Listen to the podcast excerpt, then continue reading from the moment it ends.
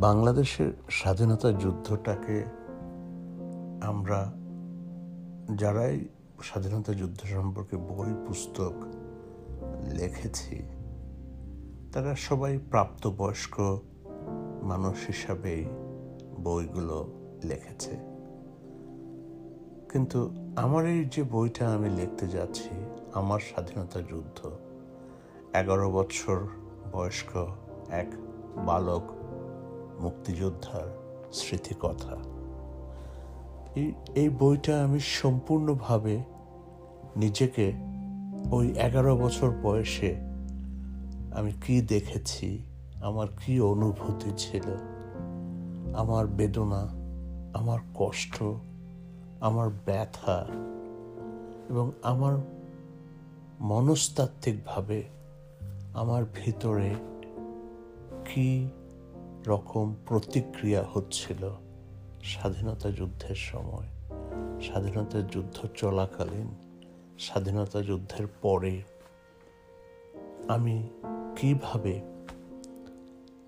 এই সমস্যাগুলোকে কাটিয়ে উঠেছি? এই সমস্যাগুলো আমার জীবনে পরবর্তীতে কীভাবে একটা ইম্প্যাক্ট করেছে? এটা নিয়ে আমি মনে হয় প্রথম যে নাকি এরকম একটা এপিক বুক লিখতে যাচ্ছে, যেখানে পঁচিশে মার্চের আগে কি হয়েছিল? পঁচিশে মার্চ থেকে ব্রাহ্মণবাড়িয়াতে সতেরোই এপ্রিল পর্যন্ত আমরা যেদিন ব্রাহ্মণবাড়িয়া শহর ছেলে, ছেড়ে পালিয়ে যাই, সেদিন থেকে তারপরে কয়েকটা গ্রামে যে আমরা বিভিন্ন আত্মীয়, অনাত্মীয়, পরিচিত, অপরিচিতর বাড়িতে আশ্রয় গ্রহণ করে কতগুলো দিন কাটাই, খুব কষ্টে, খুবই খুবই কষ্ট।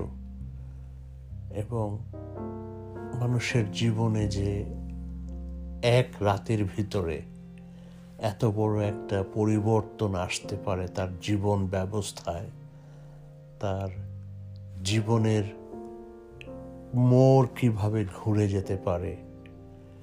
এইটার ব্যথা, দুঃখ, ভয়, আনন্দ, উৎসব, নতুন নতুন জিনিস শেখা এবং ভয় ভয় কখন ওই হানাদার পাকিস্তানি বাহিনী Brahmanbaria Comilla road CNB road থেকে আমরা যেসব গ্রামগুলোতে লুকিয়েছিলাম, ওগুলোতে এসে রাতের অন্ধকারে মানুষগুলোকে বা আমাদেরকে পশুর মতো হত্যা করে ফেলবে কি না কারণ ওরা প্রায়ই বিভিন্ন গ্রামে আক্রমণ করছিল।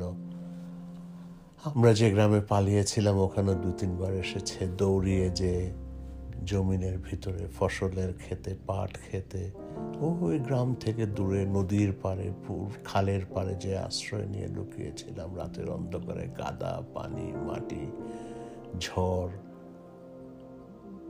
কত রকমের, বিভিন্ন ধরনের জঙ্গলের ভিতর দিয়ে দৌড়ে গেছে অন্ধকারের ভিতরে, যানটা হাতে করে।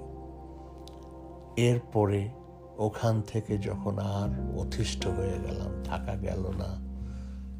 আতিথেয়তার যে সৌন্দর্যটা দিন দিন ম্রিয়মান হতে থাকল, যখন বুঝতে পারলাম যে আমরা অতিথি থেকে বোঝা হয়ে যাচ্ছি তাদের, তখন উপায়ন্তর না পেয়ে আমরা সেই একদিনে আঠারো কিলোমিটার রাস্তা, বিশ কিলোমিটার রাস্তা হেঁটে ইন্ডিয়া বাংলাদেশ বর্ডারে একটা গ্রামে যে আশ্রয় নিলাম, ওই গ্রামের একটা পরিত্যক্ত স্কুলে আমরা থাকলাম। পরিত্যক্ত স্কুলে থাকলাম, কোথায় রান্না হবে, কোথায় অন্যান্য বিভিন্ন ধরনের জীবন জীবিকার জীবিকা নির্বাহ করতে হলে যেসব জিনিসের দরকার, কোনো কিছুই নেই। হাড়ি নেই, পাতিল নেই, চুলা নেই, রান্নাঘর নেই। ভাবাই যায় না সে জীবন। সেখান থেকে যে ইন্ডিয়াতে ঢুকলাম, এক রাত একটা মসজিদের উল্টা পাশে, একটা নো ম্যানস ল্যান্ডে আমরা একটা গাছের নিচে কাটালাম। পরদিন একটা হিন্দু বাড়িতে গেলাম। এই যে যাত্রাটা করেছি এবং এই যাত্রার প্রত্যেকটা পদক্ষেপে আমি সাক্ষী, আমি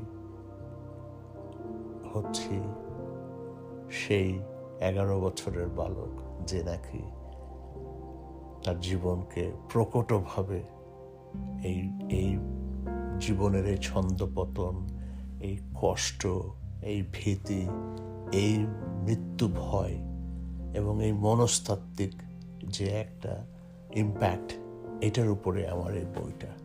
আমি আশা করব আপনারা আমার এই বইটা যখন পাবলিশ হবে তখন পড়বেন।